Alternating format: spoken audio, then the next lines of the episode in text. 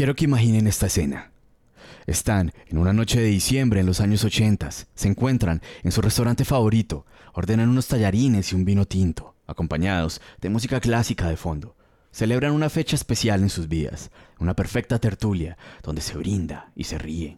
Pero de un momento a otro, esta alegría se torna amarga y oscura.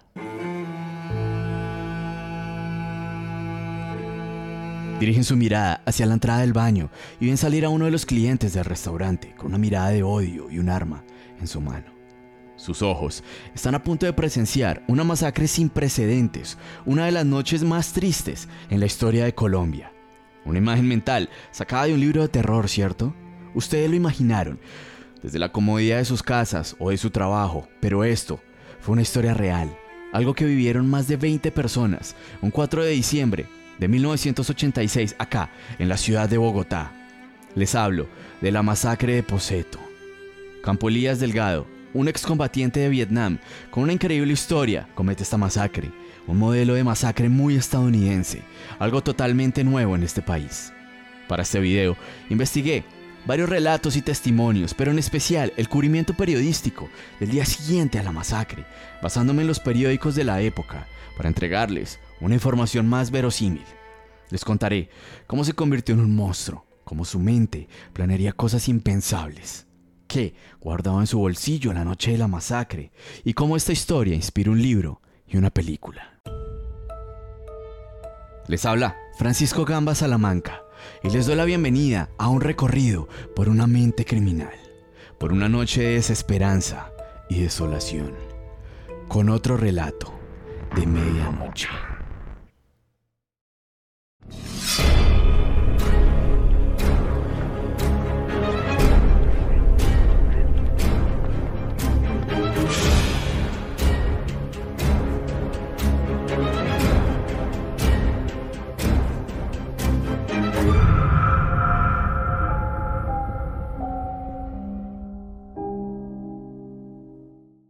Los años 80 en Colombia se caracterizaban por ser violentos. El enfrentamiento entre el gobierno y el narcoterrorismo manchó de rojo la historia colombiana para esos días caóticos e inciertos. El cartel de Medellín aterrorizaba al país con sus atentados ordenados por Pablo Escobar. Los carros bomba en la capital colombiana colmaban los noticieros de la época en el horario estelar, y la paranoia y angustia iban calando en los hogares santafereños. En Colombia, el modelo criminal era generalmente el mismo. Narcotráfico, secuestros, delincuencia común y sicariato. Pero lo que estaría por vivir la ciudad era algo nuevo, sacado de un modelo psicópata norteamericano. Pero antes de entrar a esa mente criminal, quiero contarles quién era él, de dónde venía y por qué se convierte en el protagonista de esta historia. Campo Elías Delgado Nació hijo de padre y madre venezolanos el 14 de mayo de 1934 en el municipio colombiano de Chinácota, norte del Santander.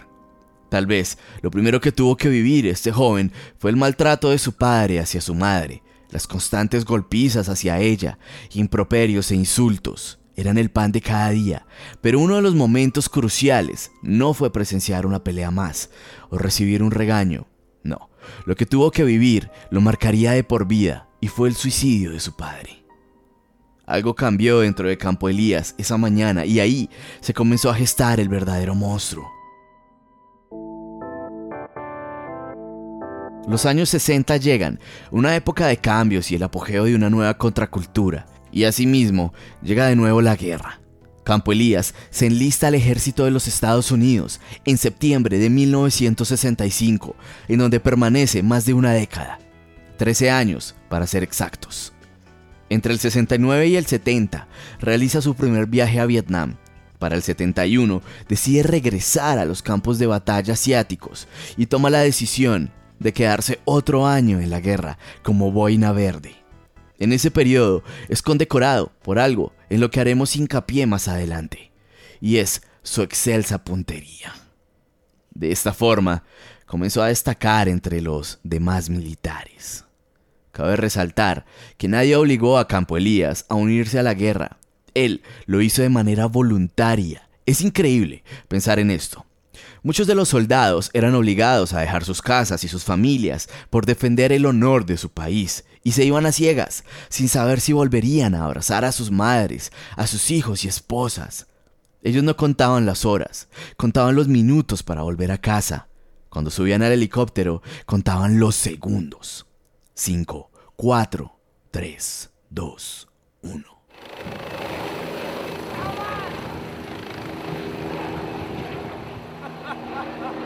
Y el helicóptero despegaba, mientras lloraban y se abrazaban, al saber que volverían a su hogar. Por otro lado, Campo Elías Delgado no hallaba la hora de pisar zona de guerra para dejar salir sus más bajos instintos de sangre y violencia. Para el año 78, recibe una pensión de veterano de guerra y por ende acaba su servicio en las fuerzas militares, después de miles de bajas y honores. Sin más, decide regresar a Colombia, esta vez a Bogotá, con su conocimiento en inglés, da clases en este idioma a familiares y cercanos, y en el voz a voz se va convirtiendo en un docente de bajo perfil muy recomendado, por su conocimiento y su gran amabilidad. En este punto, esta historia conecta con la década de los 80. Era el año 86 y Campo Elías se encuentra estudiando literatura y letras en la Universidad Javeriana, una de las instituciones más respetadas del país y también una de las más caras. No cualquiera se da el gusto de estudiar en esta universidad por los altos costes de los programas dictados allí. En su apartamento tenía más de 20 diplomas. Aunque ya había sobrepasado los 50 años, había obtenido una beca en los Estados Unidos, en la Asociación de Veteranos de Vietnam, Grandes periodistas, modelos colombianas de gran fama y prestigio, o grandes ingenieros han salido de allí, así como este asesino en masa. Uno de los compañeros de clase de Campo Elías se convertiría en un futuro escritor de gran renombre en este país y sería pieza fundamental en la memoria histórica de esta masacre. Les hablo de Mario Mendoza, escritor colombiano, la tesis de Mario era sobre aquelarres y brujas medievales, basado en una novela de Carlos Fuentes del año 63 llamada Aura. Esta novela se basa en el Valpurgisnacht. Tal vez dedique un episodio completo al tema del Valpurgisnacht, mientras que la tesis de Campo Elías se basaba en la obra de Robert Louis Stevenson. Su obra cumbre llamada El extraño caso del Dr. Jekyll y Mr. Hyde, ya que él estaba ahondando en la dualidad de conciencia para su proyecto de grado y su obsesión con esta novela crecería más y más. El inicio del caos es algo confuso. Algunos medios se contradicen con otros en cuanto a quién mató primero el asesino, desde dónde comenzó su camino de sangre. Y sé que muchos dirán que seguramente así no pasó o que sí lo estoy contando como es. Así que simplemente me basaré en el testimonio del escritor Mario Mendoza en una entrevista dada para el programa radial llamado El cartel paranormal de la Mega en el año 2014. Y también, como dije al principio de este programa, en los periódicos de la época. Elías continúa dando clases de inglés a una de sus estudiantes favoritas al norte de Bogotá, en la calle 116. En una de sus clases de inglés, como era común, mostraba tranquilidad y de un momento a otro deja salir el demonio que llevaba adentro. Mata a la madre de la estudiante y luego mata a la menor con una sevicia aterradora. Como el misógino crónico y compulsivo que era, se arma de un cuchillo tipo sierra. Las abre en canal, hunde el puñal por sus zonas íntimas serrucha el esternón. Y no saca el cuchillo del cuerpo, sino hasta que llega a la garganta de las víctimas. Y para darle un toque más dantesco a esta escena, cuelga los cuerpos en el armario o placar y lo cierra. No quiero imaginar la sensación de los agentes de criminalística al seguir el rastro de sangre que los lleva a esa puerta, abrirla y encontrar a madre e hijas colgadas y desangradas. Acto seguido, el asesino busca ropa de hombre en el lugar, baña sus manos, lava su cuchillo y abandona el apartamento, el cual fue testigo de lo innombrable, que ahora, más que un apartamento, es un recinto que guarda un oscuro secreto. Ahora es una tumba. Toma camino a la Universidad Javeriana y pregunta por Mario Mendoza, su compañero de clase. No le dan razón y enojado abandona el plantel. No se sabe al día de hoy si quiso buscarlo para que le ayudase a calmar ese instinto asesino o para acabar también con este joven escritor. Nunca se sabrá. Era tanta su ira por no encontrar a Mendoza que la seguridad de la universidad se ve obligada a sacarlo a la fuerza y lo dejan en la carrera séptima. Enojado, solo le llega a su cabeza una idea, un lugar donde puede desatar su ira. Campo Elías siempre odió a su mamá. Le lanzaba la comida en la cara cuando no quería comer, la golpeaba o la insultaba. La única relación medianamente cercana que llegó a tener con una mujer fue con su madre y ese era el momento para el desahogo. Caminó hasta su apartamento, el cual no estaba lejos de la universidad. Entra con una mirada decidida, abre la puerta y pasa del cuchillo al arma. Le dispara en la cabeza a su progenitora. Elías patrulló las fronteras con Laos y Camboya y presenció los ritos funerarios que allí se llevaban a cabo, así que decide aplicarlo en ella. La incinera en un bonzo ritual oriental.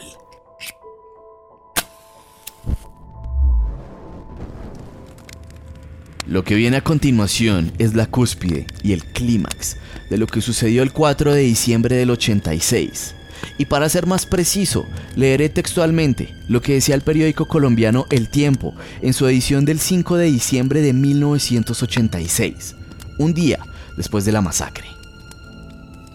Mientras la habitación ardía, Delgado Morales se dirigió al apartamento 302, a cuya puerta golpeó.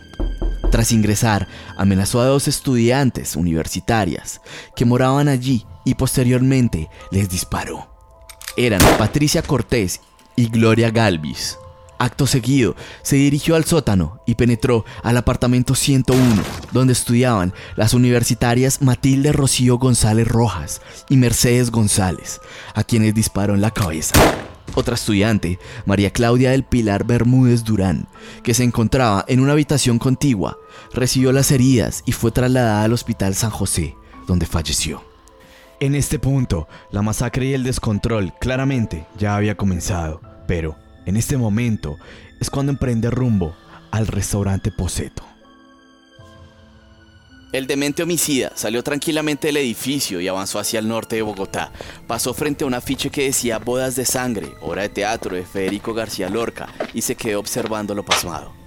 Como si nada hubiese ocurrido, se dirigió al restaurante Poseto, localizado en la misma carrera séptima con calle 61, en donde, al parecer, tenía una cita.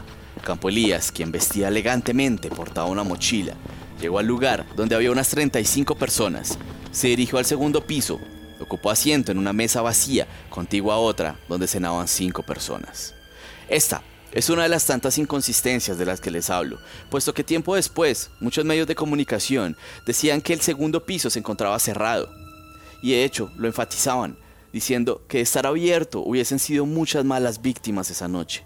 Pero este periódico, de la noche siguiente, no solo afirma que el segundo piso estaba abierto, sino que Campo Elías lo ocupó. Continuó. Después de librar unas cuantas copas, con pasmosa calma, solicitó servicio al restaurante y comió mientras leía una revista de Estados Unidos. Desde el primer momento, según los testigos, el hombre, que era cliente habitual de la pizzería, hizo alarde de su calidad de excombatiente de Vietnam. En cinco oportunidades fue al baño. Al parecer, quería estudiar el terreno. Luego de cenar, se fue a la mesa vecina donde se encontraban cinco personas entre ellas el periodista Jairo Enrique Gómez Remolina, jefe de redacción de la revista Bea, la ejecutiva de publicidad de la misma publicación, Diana Cueva, así como Jorge Puerta, quien había invitado a comer a los comunicadores. Tal como dice el periódico, Jairo Gómez Remolina se encontraba esa noche. No solo era el director de la revista Bea, sino que se hizo muy conocido por escribir el libro El estrangulador de los Andes. Entonces, relata cómo el asesino serial Pedro Alonso López, más conocido como el monstruo de los Andes, violó y asesinó a más de 400 niñas en Colombia, Ecuador y Perú. Para quienes quieran conocer esta historia, grabé un episodio completo en mi podcast. De igual forma, espero subir muchas de esas historias que ya he narrado al formato de YouTube. Pero volviendo a la historia de Jairo Gómez, es paradójico saber que alguien que estudió por años una mente criminal acabara su vida en manos de otro asesino, el cual estaba a una mesa de distancia, cenando junto a él. Continúo. La calma era total en el concurrido negocio. Los clientes departían alegremente y nada hacía presagiar la tragedia. El propio Delgado no dio muestras de ninguna anormalidad. Y aquí es donde comienza el calvario.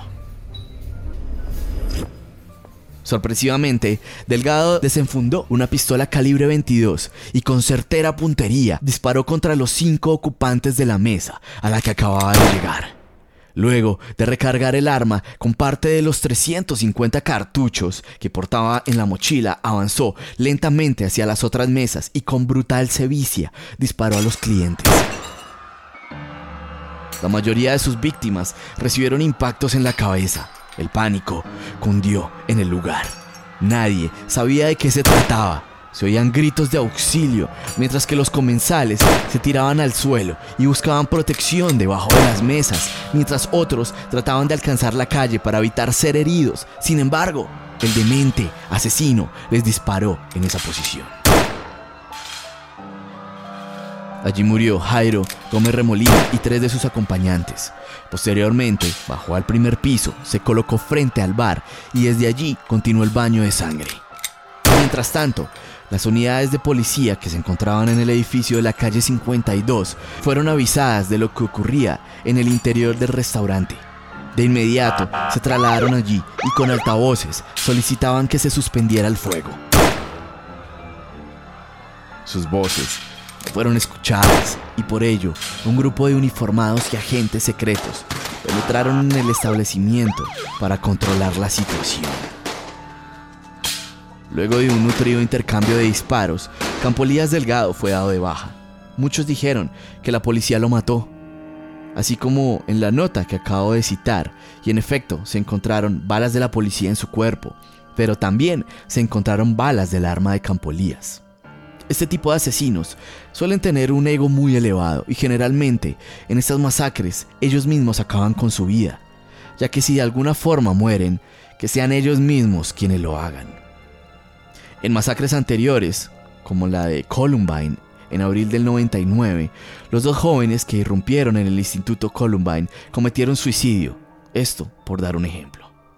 En este caso, mi teoría es que Campo Elías, al verse acorralado, decidió dispararse, mientras el fuego de la policía lo remataba en una confusión de balas y sangre. Ahora, quiero leerles tal vez la perspectiva más escalofriante, los testimonios de los sobrevivientes. Les leeré sus relatos extraídos del mismo periódico del 5 de diciembre de 1986.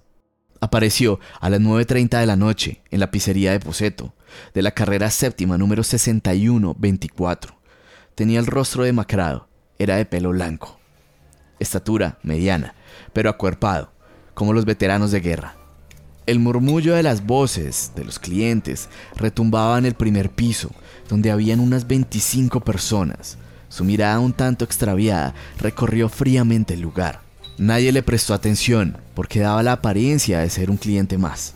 Solo Dios sabía que venía a matar. Tenía el saco de su vestido abotonado y portaba, como todo un caballero, una maleta. Su paso era firme. Se dirigió primero a una mesa cercana, a una esquina, y a una ventana que daba a la calle. Buscó la mesa donde estaban cinco personas. No tenía amigos allí. Su voz fue cortante y seca. Buenas noches dijo el extraño hombre, y luego se desabotonó el saco. Después de que se recostó sobre la mesa contigua al bar, Campo Elías se tomó tres destornilladores. Bebía a base de vodka con jugo de naranja, tal vez para tener el valor suficiente de cometer la oleada criminal. Lucía, a manera de cinturón, una chapuza repleta de munición. Desefundó de su cintura un revólver 32 de largo. El cañón estaba caliente, dijo un perito de la policía judicial. Miró fijamente a uno de los hombres que departía en aquella mesa y en segundos le puso el cañón del arma en la frente y le disparó. Fueron momentos de terror. Apretó nuevamente el gatillo y como naipes comenzaron a caer al suelo el resto de personas. Estábamos sentados y de pronto comenzó a disparar y a disparar. Luego se sacó otro revólver y siguió disparando. Ya todo el que lo miraba le disparaba. Luego volvió y los cargó. A mí me dijo, ¿qué me mira? Y me disparó.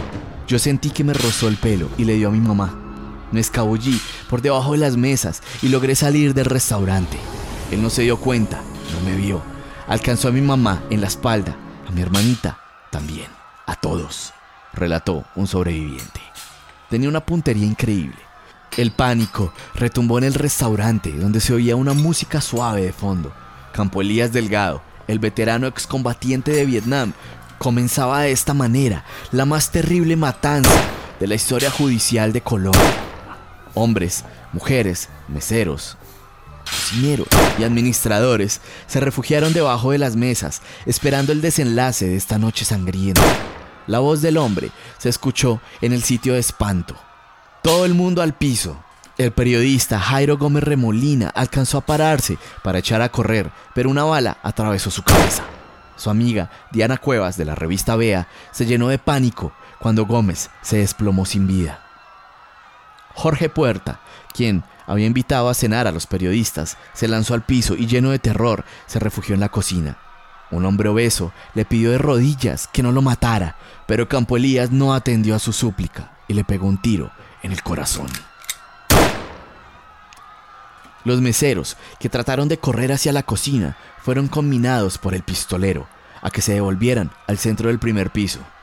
Los que huyeron se salvaron. Cuando acabó su primera carga, espichó la puntilla del tambor y escupió las vainillas.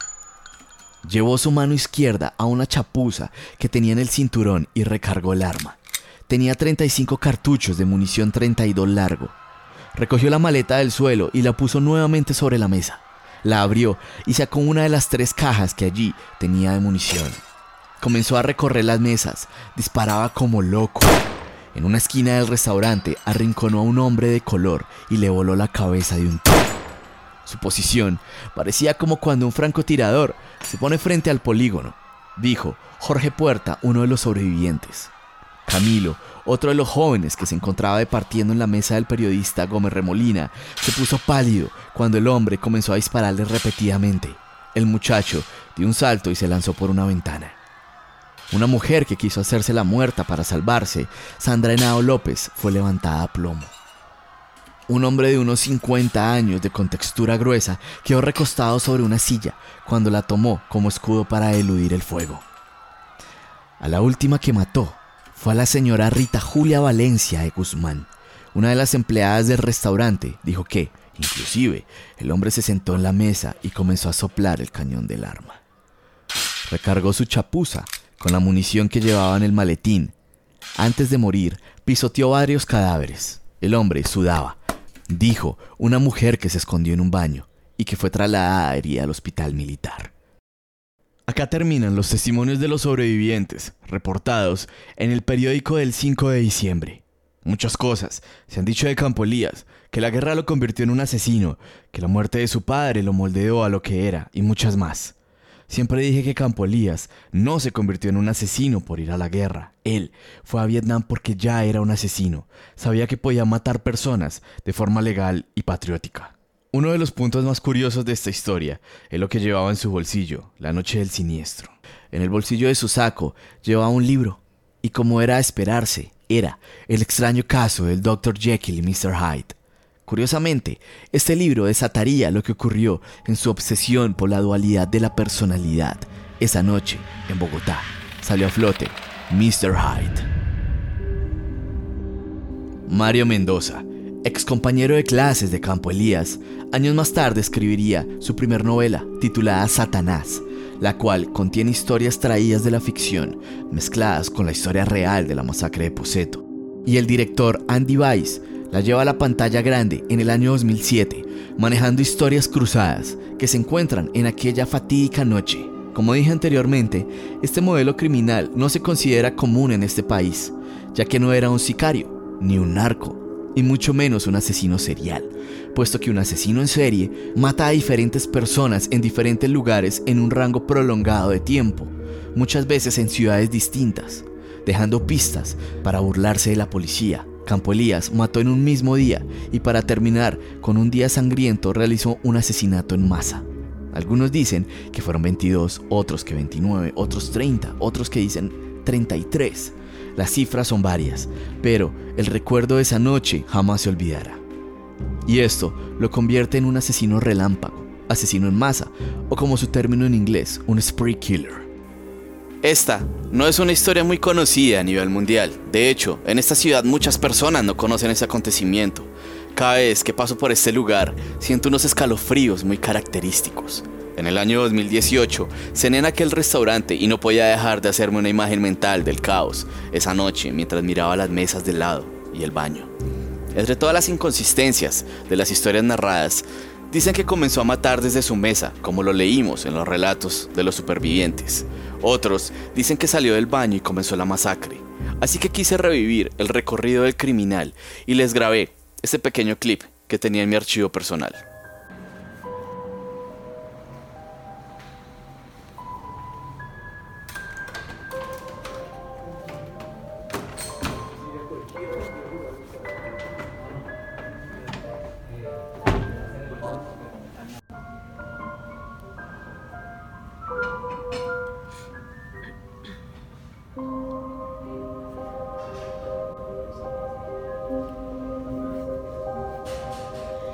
Actualmente, el restaurante se trasladó y su sede original, la de la masacre, se encuentra en estado de abandono, puesto que se van a construir unos apartamentos sobre este predio. Muchas cosas que pasaron ese día y momentos póstumos quedaron fuera de este video, ya que se podría sacar un documental completo con esta historia. Así que te invito a que investigues más sobre esta historia. Una historia de sangre y angustia que esperamos nunca jamás se repita. Espero nunca tengas la desdicha de estar en tu restaurante favorito a puertas de una masacre perpetuada por un compañero de mesa. Espero nunca tengas la desdicha de toparte con un prospecto de Mr. Hyde.